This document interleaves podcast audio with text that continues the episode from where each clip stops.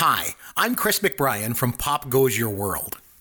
During the time that we've done this podcast, we've been able to make a lot of friends. None better than Perry Johnson. Perry is the co host of the Pod Stuff podcast along with his wife, Lindsay. Now, what they do over at the Pod Stuff podcast is Perry and Lindsay will interview other podcasters and help promote them and their efforts. They're great friends to the podcasting community and they're great friends to us. In fact, they had me come on their show not that long ago to be able to promote our podcast around here, and we had a great time. And since then, Perry and I have become very good friends. Perry has just been diagnosed with stage 4 cancer, and he needs our help. A GoFundMe page has been set up to help out Perry. You'll find the link over on our website at popgoesyourworld.com. Please consider going over to popgoesyourworld.com, clicking through on the GoFundMe page, and helping out one of our very, very good friends who needs our help. Okay, so the thing I love about Perry is that he and I share two very, very important passions. Number one, we share a passion for podcasting. And number two, most importantly, we share a passion for theme songs from Generation X. Perry and Lindsay had me on their show, the Pod Stuff podcast, and Perry and I had the opportunity to reminisce about some of these old Generation X theme songs. Give them a listen. Believe it or not, I'm walking on air. I never thought oh, I could be so free. Ladies I'm and gentlemen, he away remembers. on a wing and a prayer. Yes. Who can it be? Believe, Believe it or not, it's, just me in Cincinnati. Yes. Get well, Perry. We love you, man. Hi, I'm Chris McBrien, a Gen Xer, and the pop culture from my generation is awesome. And I'm Yance Eaton, a millennial, and the pop culture from my generation is dope. Episode 73 WALL-E Movie Review.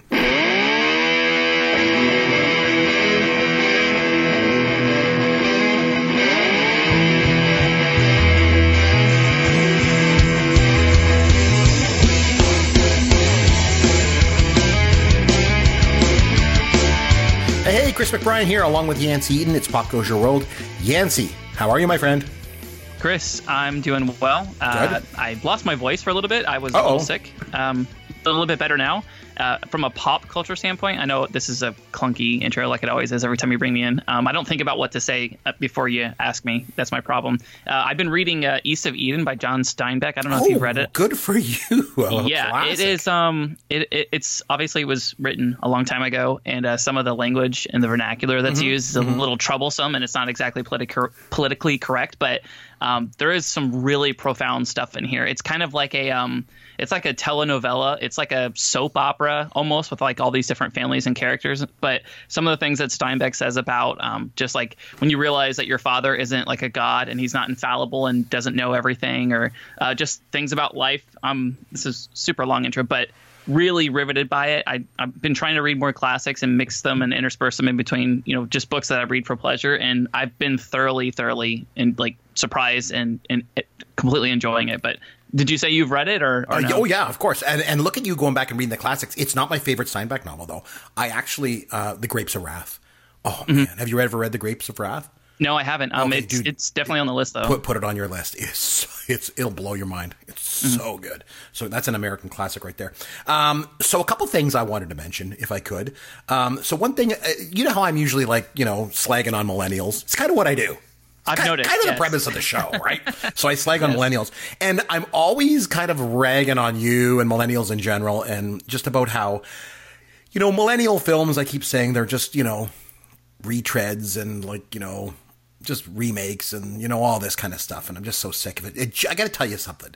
Just when I think millennial films are nothing but retreads, like I said, or you know, or if I just when I think Hollywood has no new ideas or originality, along comes Jordan Peele with his uh, movie and his script that he wrote. And have you seen Get Out?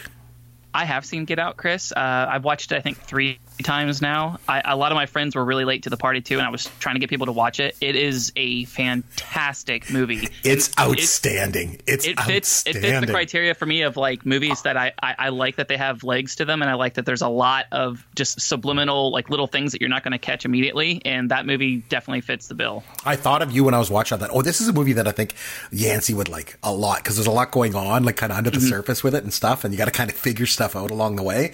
And oh man, it was good. Wow, was it Yeah. ever good? I really like that. So that's one thing. So you'd be proud of me. I watched a millennial film, although Jordan Peele doesn't quite, you know, qualify as a millennial himself, right? He's a Gen Xer because he's like, you know, what, he's like 40, right? So, so he's at least, you know, there. Um, but, uh, no, I was really impressed with that. So I, I did expand my horizons a little bit, Yancey. And I watched, a, I watched a new movie and I actually really, really liked it. So there's that. And then, of course, to balance things out with the Gen X things, I have some news. I'm, guess what? I'm going to see Fonzie. Hey, Hey. Hey. Hey. I'm going to see Fonzie. So I just found out that in Hamilton, Ontario, it's a city uh, outside of Toronto, um, between like Toronto and Niagara Falls, is Hamilton. Okay, I know you've never heard of it before, but anyway, so there's Hamilton, this city, and they have a Hamilton Comic Con. I didn't even know this existed. Anyway, so a friend of mine sends me a message says, "Hey, look who's coming to the Hamilton Comic Con in the fall," and it's Fonzie, Henry Winkler. So I'm like, "Oh my god!" I go to my wife right away and go, "I'm going to this." So anyway, I'm going to go to the Comic Con. It's you know a little ways away, but uh, but anyway, so I'm going to see Fonzie. I'm so excited. I'm so happy to go see Fonzie. you know what, Chris? When I see stuff like that Oh, on TV or like events or YouTube Yeah. videos, and I'm like, who goes like who goes to Dorkfest like that? It's you. Like, me, you're the I go. So the thing with that, with, the, with this friend of mine, she said to me, she's like, "You're gonna love it because unlike when I when I go to Fan Expo, so in Toronto, there's one called Fan Expo. It's the one where I went and saw uh, Mark Hamill, right, a couple years ago with my son. Um, it's huge, like it's just really huge. Luckily, I was able to kind of finagle my way in backstage, and I was able to meet um, people backstage. So I was able to meet Christopher Lloyd, and I ran into uh, the guy that plays Abraham on The Walking Dead. So I was able to like talk to these people backstage, which was great. I just kind of finagled my way in. But normally, it's like a big event, and you don't have you don't have access to any of the celebrities, right? Um, but that one was cool because I met Takei when I went there, George Takei. So that was awesome. Uh, love George Takei. But uh, this one apparently is a lot smaller. So there's a lot of access, and and and and they're saying that you know the guests, like in this case, Fonzie, just walks around, talks to people. You know, just it's all like informal. So I'm really looking forward to meeting Fonzie. He's a little bit of an idol of mine, as you probably know. So I, I get to meet Fonzie. I'm pretty excited. I don't mean this to be like disparaging about him or or you know whatever you like Be, about be, him, but be very careful with your words. But choose your words carefully, here, young man.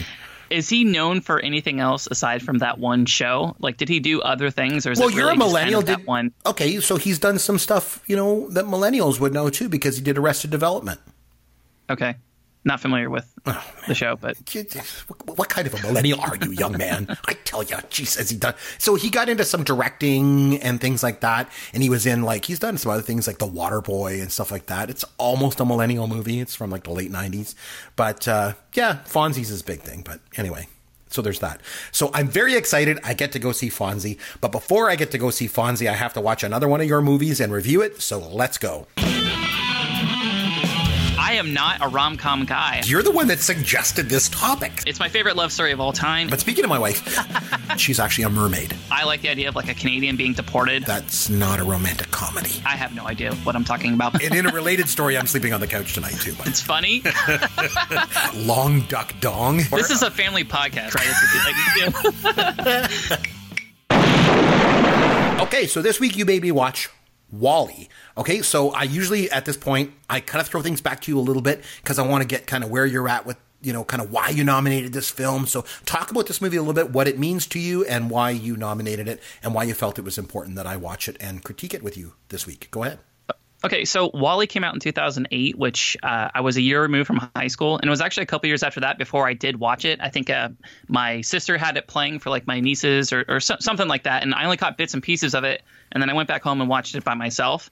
And to be honest with you, this is a this is a adult themed dystopian sci-fi thriller, not a thriller, but it's definitely adult like the thematics of it are very more mature than you'd expect from a Pixar movie, and it's masquerading as a kids movie. There's a lot of themes to this that I really enjoy that makes this like a low key, really advanced movie, and um, I just like that there's so much allegory and there's there's so many different metaphors going on here, and it's very cautionary about the future, and it's also at the same time kind of optimistic about and, and hopeful, you know, that people can uh, kind of overcome like the plight of the the human existence that we are and what we've done to the planet.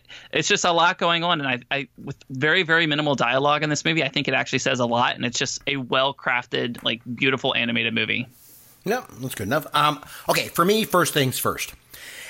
Yeah, see, even when you make me watch an animated film, it's a post-apocalyptic dystopian future set in space. Yancey, man, I'm always true to myself. you you you need to expand your horizons a little. I mean, come on, bro. I mean, seriously, you need to lighten up. Like, watch a comedy.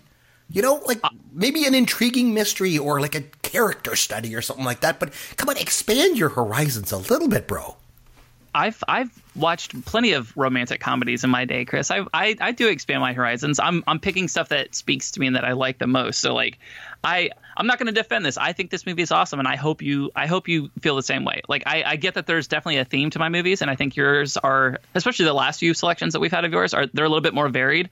But uh, I'm trying to intentionally like pollute your mind with uh, just all of this dystopian garbage essentially like this is me trying to infiltrate your mind if that makes sense Well, speaking of polluting, this movie had a lot of that going on because it was definitely a dystopian future. That being said, my critiques of you and your movie choices aside, I actually like this movie quite a bit. Um, i thought you would yeah, i really it was, did it was pretty good. It was pretty good. Now, I will go on record because you and I do a lot of talking outside of the show. We'll text back and forth and things like that. And you had mentioned this movie to me as a masterpiece. I would not go that far, um, but I thought it was good. I, I didn't think Mm-hmm. it was great. I don't even think it was it was Pixar's best film, um, but it was it was good. I will say it's good. Um, so where do we start with this sucker? Apparently, for me.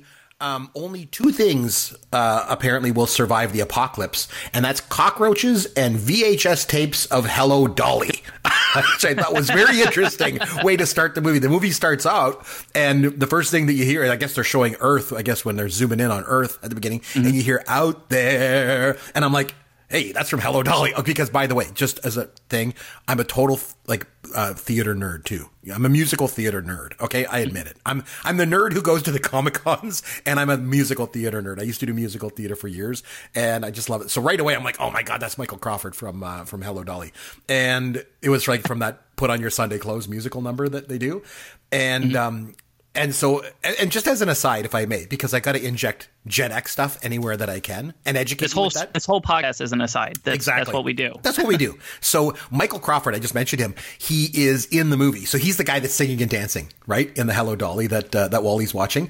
He used to do this TV show back in the 70s called Some Mothers Do 'Ave 'Em. And it was on here in Canada and it was like this crazy like comedy show that he, he was like this total loser.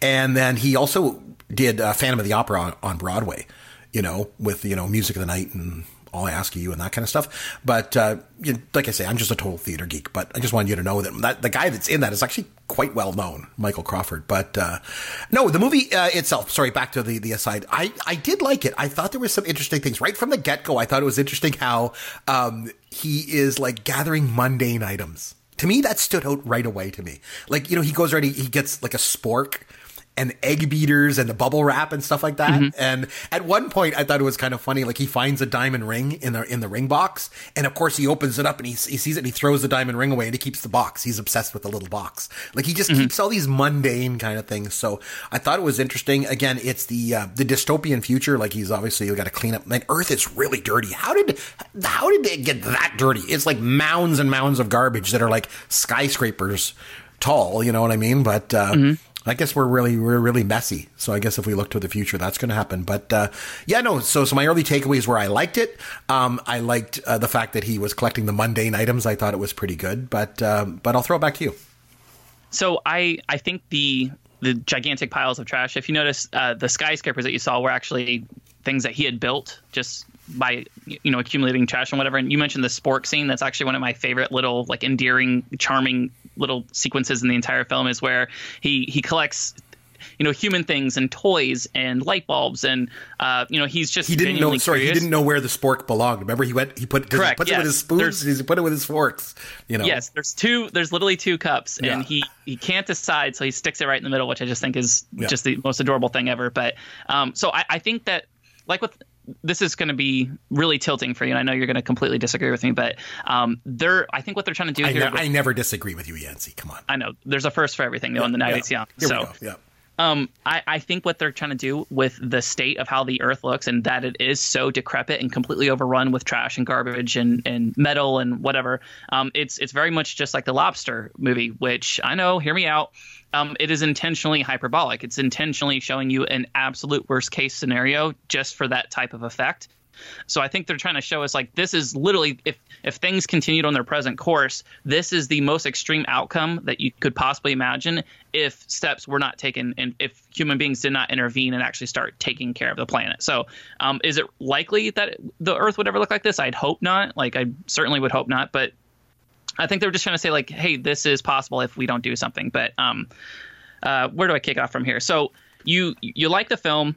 Are, are is there any like major themes that you can see to this? Because I think there's actually a bunch of stuff that they're trying to say, like different things that they're actually bringing attention to. Like uh, obviously, consumerism and overconsumption is a big part of this film. And I don't know if you guys have seen it. Um, I definitely recommend you guys always watch the films before we review them, um, just because it makes it a little more interesting. And we we just delve out a ton of spoilers. But essentially, like this world is uh, garbage and no people live on it anymore. They are up in a spaceship somewhere in this futuristic, uh, 700 years into the future, essentially. And everything is done automatically. People have completely exchanged all of their autonomy and free will for automation. Um, they ride around in you know electric carts. They have people brush their teeth and feed them, and everybody is morbidly, morbidly obese on these stations. And um, it's kind of like again, it's it's hyperbolic, but it is a metaphor for uh, you know automation and artificial intelligence, uh, consumerism, capitalism. It's talking about all those things. So, did any of those like specific themes stick out to you, Chris, whenever you're watching this film, or Oh yeah. I, I, I think the, the the human aspect of it, not to cut you off, but the Yep. human element of it is one of the most interesting things about it, despite the fact that you know WALL-E is the main character. But what do you think? I definitely uh, that did stand out to me because early on in the film, I'm watching it and then I, I'm like a question kind of popped up in my head, and I thought, well, if they're trying to clean up the planet, why is he the only one that there that's doing any cleaning? Like there should be like teams of robots. He's the only one. And then of course it comes out later that they they never intended to go back. Right? They never intended to go back to Earth. there. You know, they they wanted to, they created that big spaceship, and they just wanted people to be basically turned into, like you said, these sort of big, fat, lazy consumers of products, right? Which in itself is a pretty interesting aspect of the film, I think, because it's just like you mentioned, it's basically a commentary on consumerism. Right, Yep. so you know, I thought that was really interesting. Um, I also obviously the plant when you see the plant, like it kind of it really stands out because you're like, oh man, like yeah like first of all it just stands because it's green and it's alive. And then you're like man something can grow there. Like and then my first thought was like it, it goes back to like um you one of your favorite movies jurassic park when ian malcolm says um life finds a way. That's what i thought of when i saw that. I'm like ah man that's so cool. Like life always finds a way right? Um the other theme to me that jumped out, just to go back to Hello Dolly for a minute, not just because I'm a theater geek, um, but the whole idea of holding hands was such an important part of this movie because WALL-E learns that it's like important, you know, f- from a human point of view, like of how people, you know, show affection or show love because he's watching the musical number when they're doing put on your Sunday clothes and they're holding hands and they're dancing with each other, right? And so throughout the movie, WALL-E keeps going back to that theme and you'll notice like he only has himself. So he just puts his hands together. He's He always interlocks putting- his he's hands, always yeah. putting his hands together because to him, he realized that holding hands is what you do to show love, right? And and so he just always wants to be able to hold someone's hand, right? And he just sort of longs for, you know, a companion to to, to share that with, which of course brings up Eve, right? And I thought she was interesting. So do you want to touch base on Eve before I get into her? Um, yeah, sure. I, I think Eve is a really interesting character. Uh, she is a much newer, advanced version of artificial intelligence. Uh, she's extremely, extremely advanced. She can fly. She can do all of these things. And uh, whenever she first comes to the planet, she is extremely aggressive. She shoots at every single thing that moves. Uh, she's really hard. She's really guarded. And uh, as a whole, I really like how they're able to give these robots like an, an incredibly human kind of sentiment. Like even WALL-E, who does not have a mouth, he does not have a nose, he doesn't really speak. He makes it's more tonal what he does, and he just keeps saying his name multiple times or saying Eve's name multiple times. But both of the characters, WALL-E and Eve, are incredibly emotive and human-like, and um, I, it's one of my favorite aspects of it. But uh, so, what what do you what is your big takeaway from Eve? I obviously don't think it's a coincidence that her name is Eve, and that's a you know that's an allegory for something else. But what are your thoughts? Well, I like how he calls her Eva which I yeah. thought was interesting. Here's my takeaway. You mentioned like she gets there and she's very aggressive. She was scared, right, or whatever. But mm-hmm. I, my takeaway on her was was a little different, almost from the get go. Because to me, what stuck out stuck it out to me was I thought it was interesting. So you got Earth is this total garbage dump, right? Like it's just it's it's it's a like I mean, for lack of a better term, right? It's just terrible, right? Yeah. But she gets there, and if you notice, she loves it there. Like mm-hmm. she, she's running all around, and it's almost like she's free, and she's just she, you can just see she loves how open it is and the space and she's flying around. You can just tell she's just amazed by this amazing place, you know, which immediately begs the question for me is like, where the hell did she come from if she thinks this dump is a great place? You know what I mean? Did you, did you notice that? Um, I, I don't know if she thought it was great. I think it's I think it was more in the lines that she was filled with purpose. Like if you notice though, like very quickly she started getting extremely frustrated because she wasn't being able she wasn't finding life and her objective wasn't fulfilled. So like she was actually starting to throw stuff and blast things. Like she was really uh, you know kind of turned off because like basically she had a purpose and without fulfilling it, I, I think she felt kind of like a meaningless like a like a nihilistic why am i even doing this kind of thing but um, well, it's interesting that you think that she enjoyed it because you know I didn't kind of get that vibe at all. Well, you know, I you love to rewatch all these millennial films, and you've probably seen it a bazillion times. But go back and watch it again, and just look for that, and you'll see what I mean. Because you're right, she is aggressive when she's not getting what she wants. But if you watch when when she's kind of alone and she's like floating around and she's just loving it, and she's just you can just see she just loves this place. There's a scene mm-hmm. where she's doing, and it just that that really stuck out to me. So that's interesting. I, I thought the what the other thing that I really liked was when she finds the lighter and then she's like figures out how the lighter works. He didn't even know that that's what it was for. He didn't even know it's yep. used to create fire. He just liked it for what it was. He just thought it was a neat thing. Oh, it makes fire. How cool. So I thought that was yep. kind of cool. Um, and then obviously the scenes like when she when she gets the plant and she puts it in her and she goes into like sleep mode or whatever the hell that was and mm-hmm. then he protects her you know and yep. he, he, keeps getting hit by lightning with the uh holding the umbrella so that that was really really mm-hmm. cool and all he ever wants to do is hold her hand yeah. Like throughout the whole thing, I, he's trying to figure out where's her hand and then trying to touch her hand and trying to figure out a way to do that. So, I mean, I thought that was really, really cool. And then, um, I also like when he, he builds the replica of her because he just wants to be close to her. You know? I don't know. That's pretty cool. Pretty cool relationship between two robots that don't speak but they do it all with the actions right. of like i say her loving the freedom of this place and then also her aggressive tone and then it turns to kindness toward him and how he just wants a companion.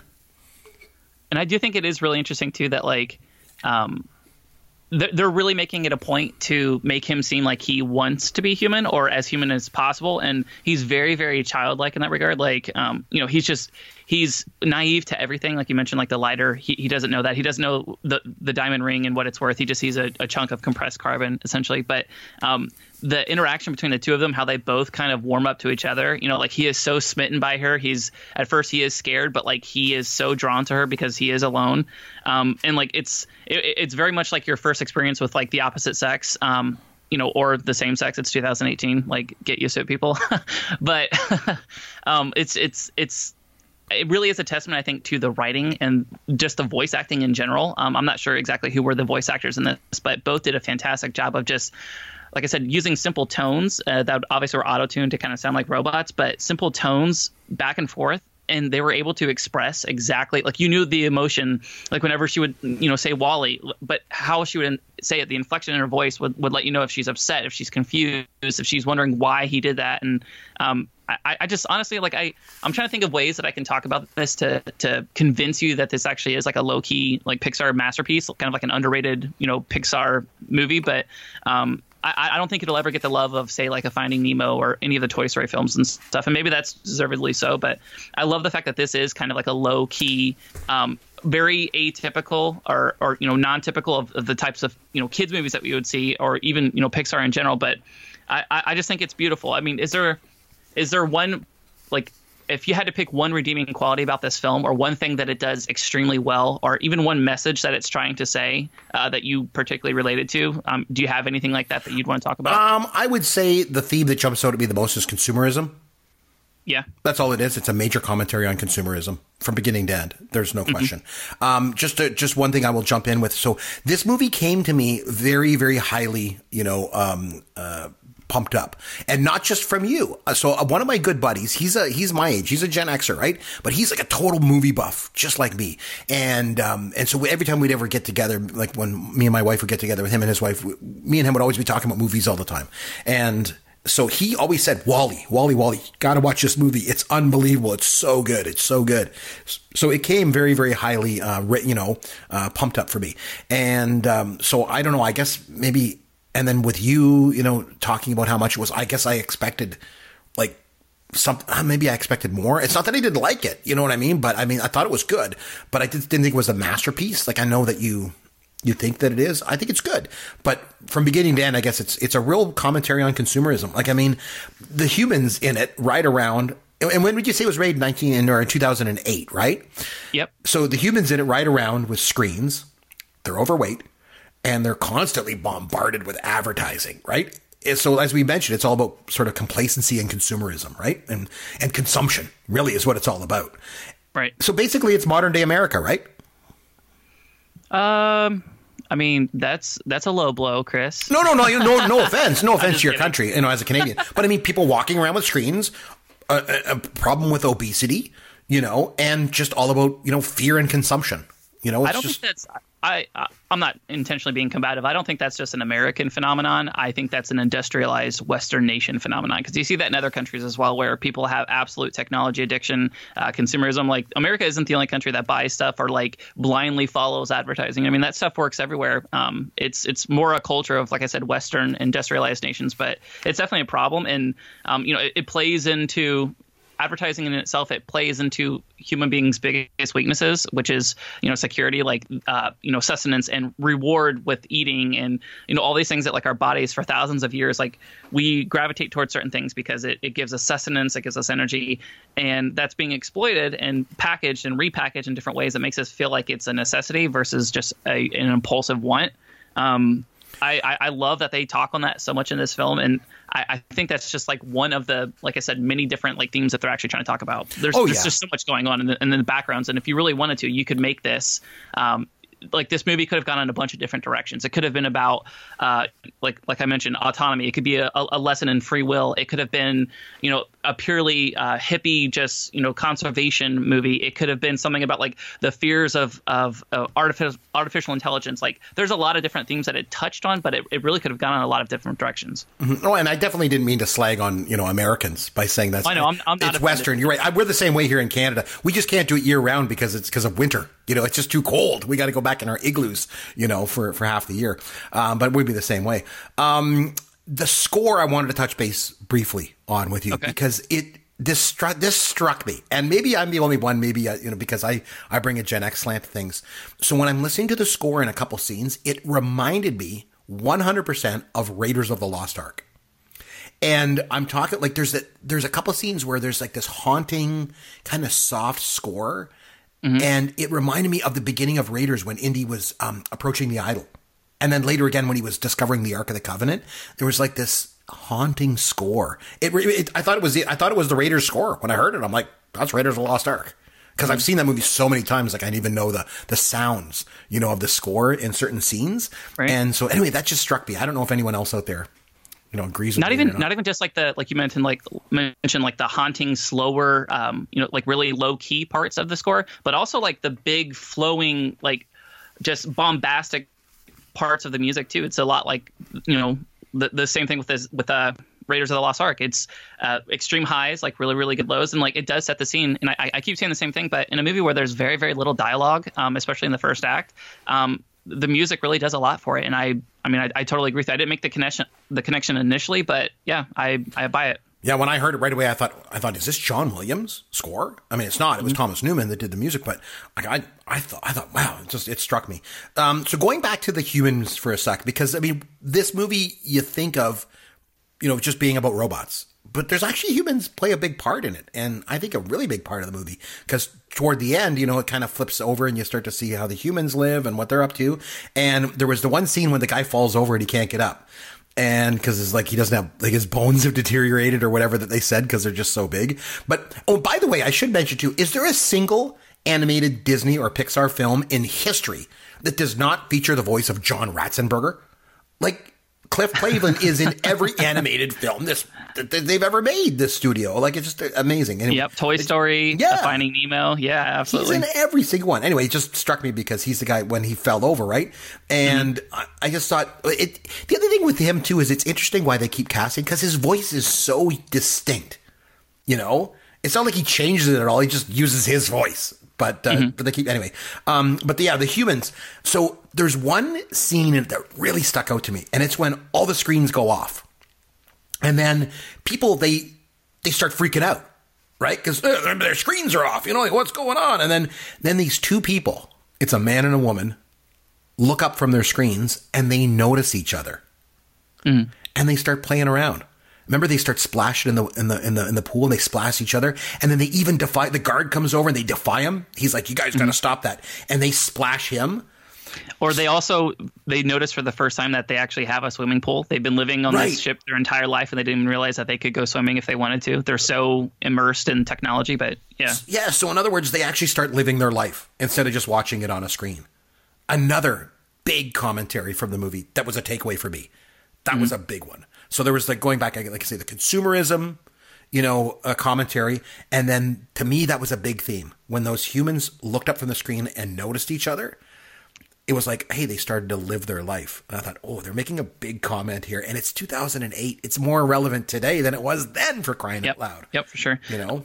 I know you're talking about living their life. I love the one uh, line, probably one of the best lines in the film, where um, the captain is talking to Otto, which um, Otto is very, very much resembling HAL 9000 from uh, A Space Odyssey, but um, he's talking. He basically says, like, you know, the, the robot says to him, you know, you're going to survive on this ship. If you go back to Earth, you're going to die. He's like, I don't want to just survive. I want to live. Right. You know, once he once he realized that, like, oh yeah, there was an Earth, there was a planet where people danced and went to hoedowns, and you know, these are things that he's looking up and he's learning. And he didn't know what an ocean was. He didn't know what, uh, you know, what what actual dirt was, anything like that um, he realizes like this this is what I want to do. This is living, and these people being exposed to this, and actually, um, you know, like they even showed at one point, like all the kids are basically grown in incubators. They're completely detached from a mother or anything, so they're being conditioned from an extremely early age since day one uh, not to have that physical connection, that that actual attachment to somebody else that isn't you know screen laden.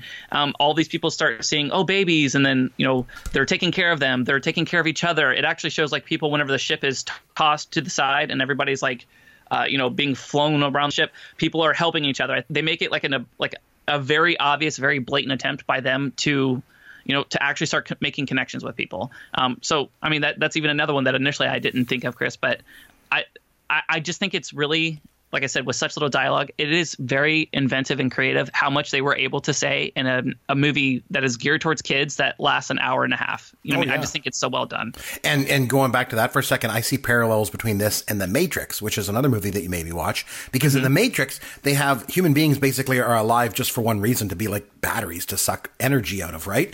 And in this case, the humans exist for one reason only, and that's just to consume products. That's it. Mm-hmm. They're there, and, and, just like you said, they just you know make the babies in incubators, and they get them out there to get them nice and fat, and just to consume, consume, consume.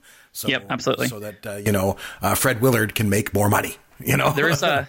that that uh, honestly that was a weird aside where everything is animated in this film guys except for fred willard being uh, the president of the corporation which an, another little key cog to this guys is uh, basically like the leader of the entire world is happens to just be a CEO of this company, this large company. So like it also like t- like turns democracy on its head, and that's capitalism as at its most extreme is where like basically like the people who run the most powerful companies in the world run the world. I thought that was interesting too, but very interesting that Fred Willard was literally pictured like in live action, yes, and he's the only live action thing. I, I, don't know the decision with that, but I thought it was interesting. There's but, a there's a, there's a connection between uh, this movie and Gen X and, and one that I made you watch before because Fred Willard was was in Spinal Tap. Do you remember him? He had a really, really small role in Spinal Tap. I do. Yes. Yeah, because he was the, the the kind of the guard at the uh, the Air Force base.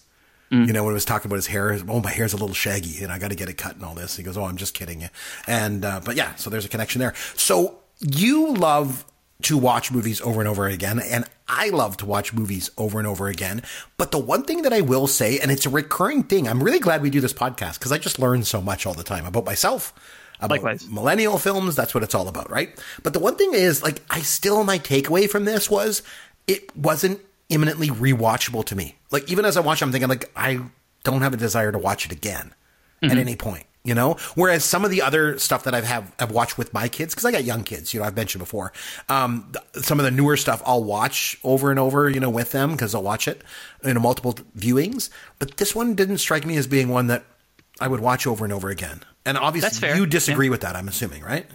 Well i mean it's not I, I wouldn't put it in the same you know level as like a Star Wars, but um, I mean, I, I, I have watched it multiple times. I, I don't know if I would actively seek to, but it is one of those classic like if the, if the kids are watching it, if my nieces and nephews are watching it, I'm I'm going to watch it and be entertained by it. Um, I, that is a fair criticism though, just because you know eventually like you do want a little bit more back and forth, a little bit more of a human element, a little bit more dialogue. I, I think that's what makes stuff super super rewatchable.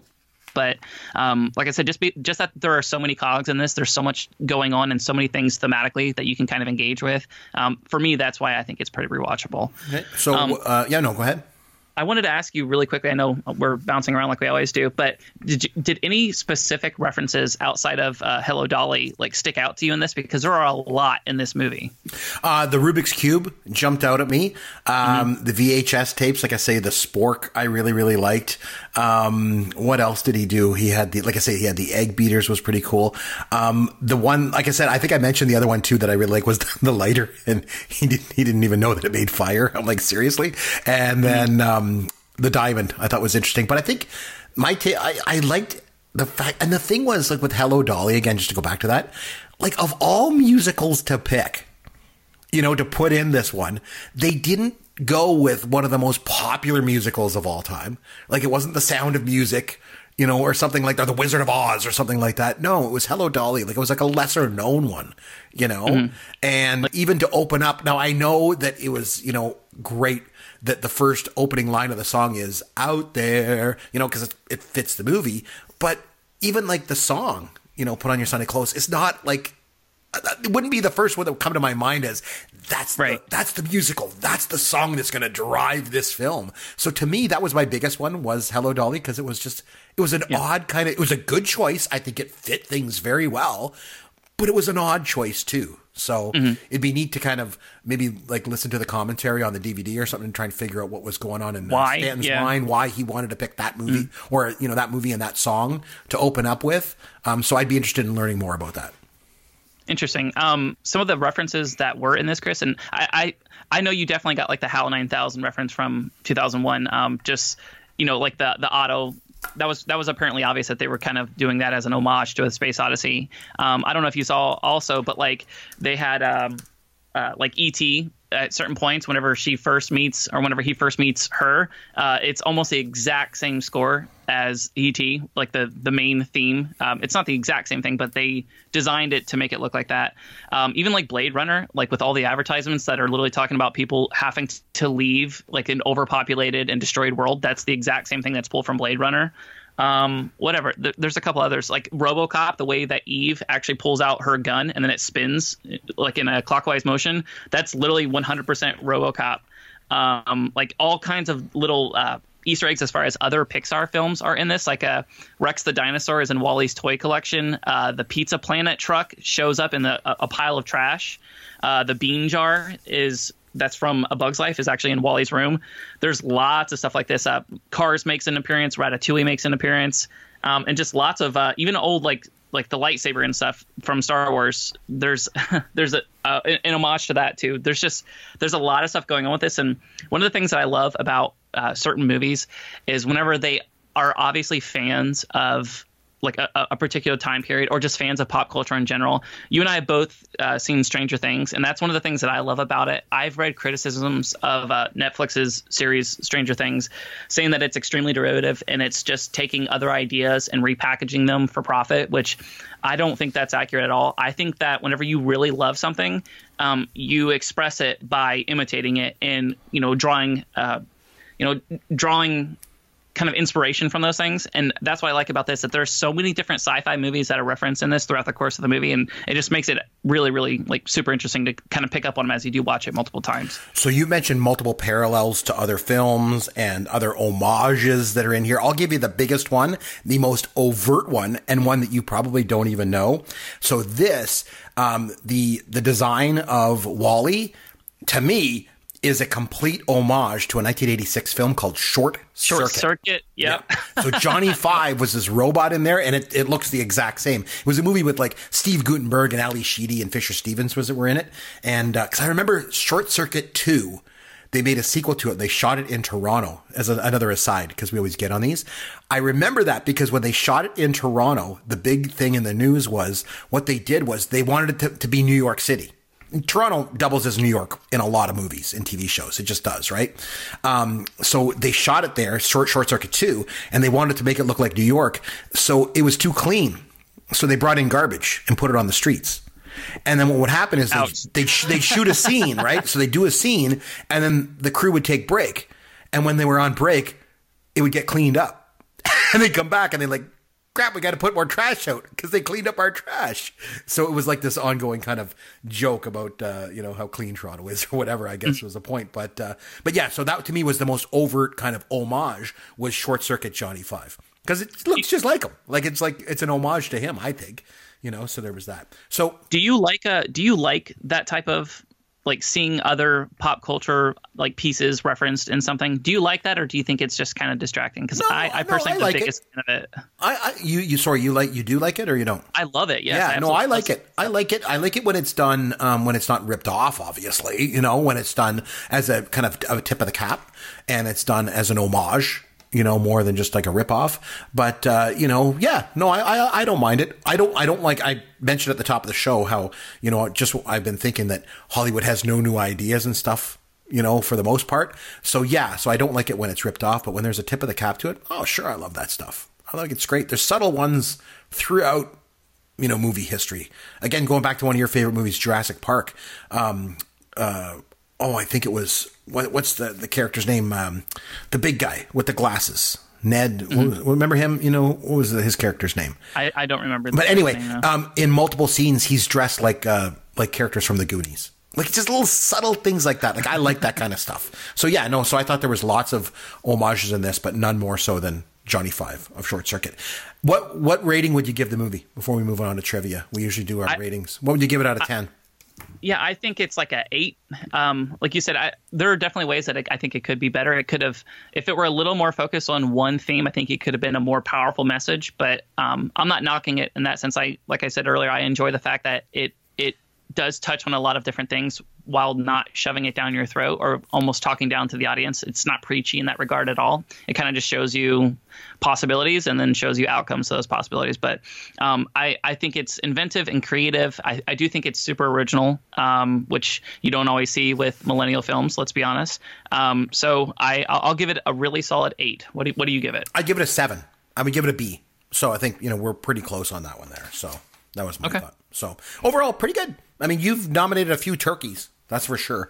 Um, and when you mentioned, uh, no offense, uh, but uh, you know, I have two. You know, or you thought that they were turkeys anyway. You were, you would be wrong, but you know, you would think that.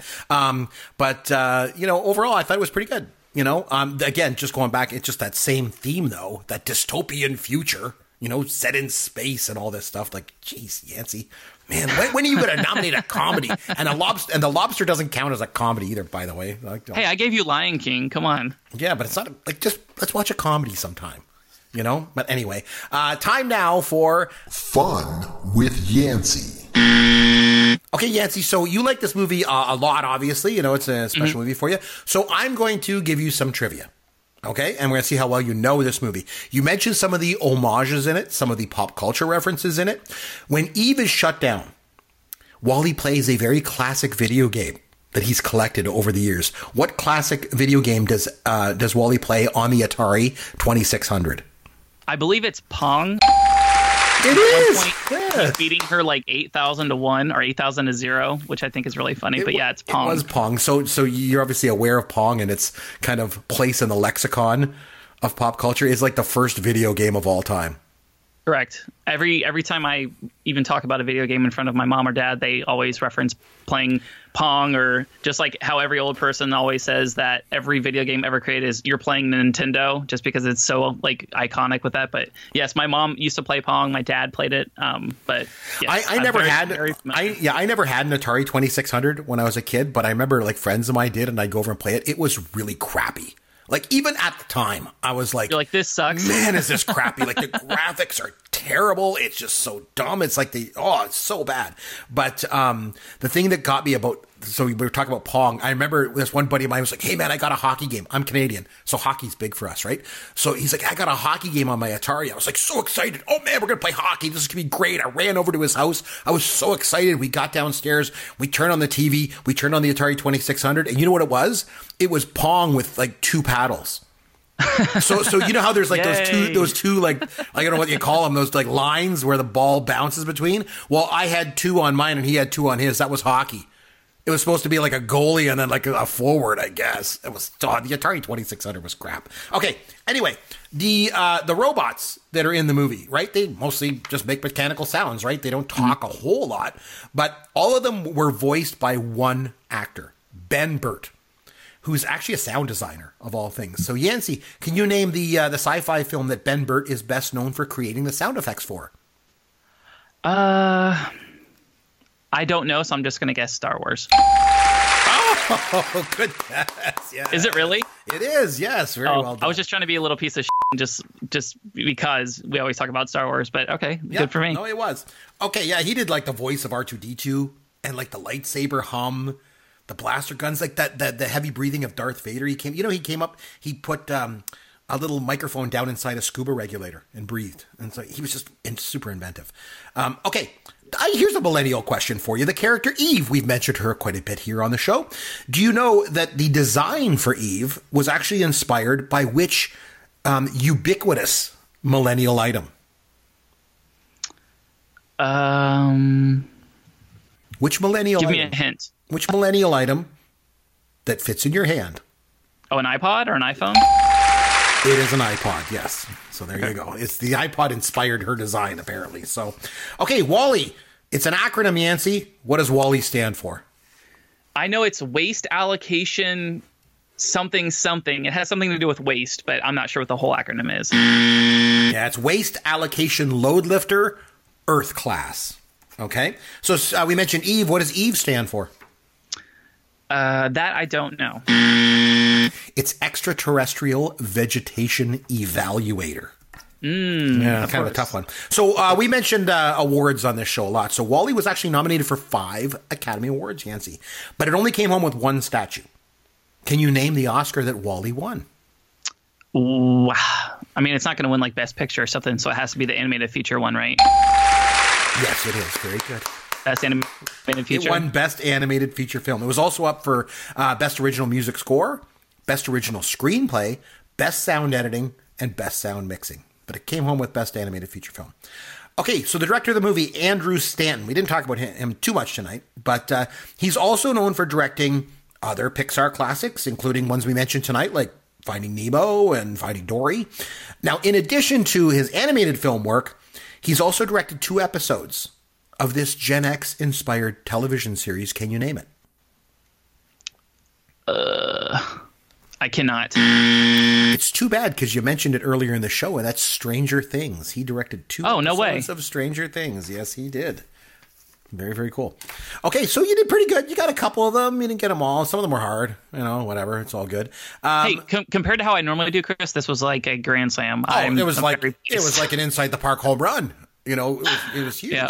Always just I'm always just looking to not get blanked. That's that's really or or just say something that's really stupid embarrassing and then I'll get tweets about later. Like how the hell do you not know that? Uh, maybe we'll play another round of uh, Pokemon or drugs someday, and we'll have some fun with something like that. We'll see how you do, or or I'll bust out the questions about the original Star Wars trilogy like the last time. God, that was funny. Um, okay, so it's this time of the show now. It's time for me to nominate a film for you. And I mentioned it at the top of the show that I went to Fan Expo and I was able to run into Christopher Lloyd. And so there's that. And there's also the fact that last week you mentioned that you've never seen this movie. And I almost went through the microphone, young man, and took you out because I was so angry that you've never seen it. So next week, you and I are going to go back to the future, Yancey, and you are going to watch Back to the Future because you've never seen that movie, mm-hmm. unbelievably. And we're going to come back and we're going to talk about it. How well does that movie hold up? It is an absolute Generation X staple, as I'm sure you know. And we are going to come back next week and we are going to talk about it. Are you up for the challenge, my friend? I'm up for it. This needs to stop. Like me not seeing movies like this that I, I, know of all the references. I've heard them and you know seen them referenced a million different times, and yet I still haven't seen it. So it feels good to kind of be forced to rectify this, Chris. That's why we do this podcast, Yancey, because we expand each other's horizons, right? I challenge you to watch movies that you've never seen, and you're able to watch these classics, and I get to watch uh, dystopian futures uh, where, you know, there's lots of waste and that kind of stuff. So we both kind of grow in the process, don't you think? Yep, absolutely. All right. If anybody would like to, to reach out to us, you can find us on Twitter at C McBrien or at Yancey Eaton. You can always head over to popgoesyourworld.com. All of our contact information is there. Reach out to us, shoot us an email, get in touch with us. We answer back. We'd love to have uh, hear from you. Until next time, this is Chris McBrien for Yancey Eaton saying thanks for listening to Pop Goes Your World, the pop culture podcast for the generations. Thank you for listening to the Pop Goes Your World podcast. Continue the conversation on Twitter at C. McBrien or at Yancey Eaton. Please consider leaving a review for the podcast on iTunes or wherever you download and listen to the show.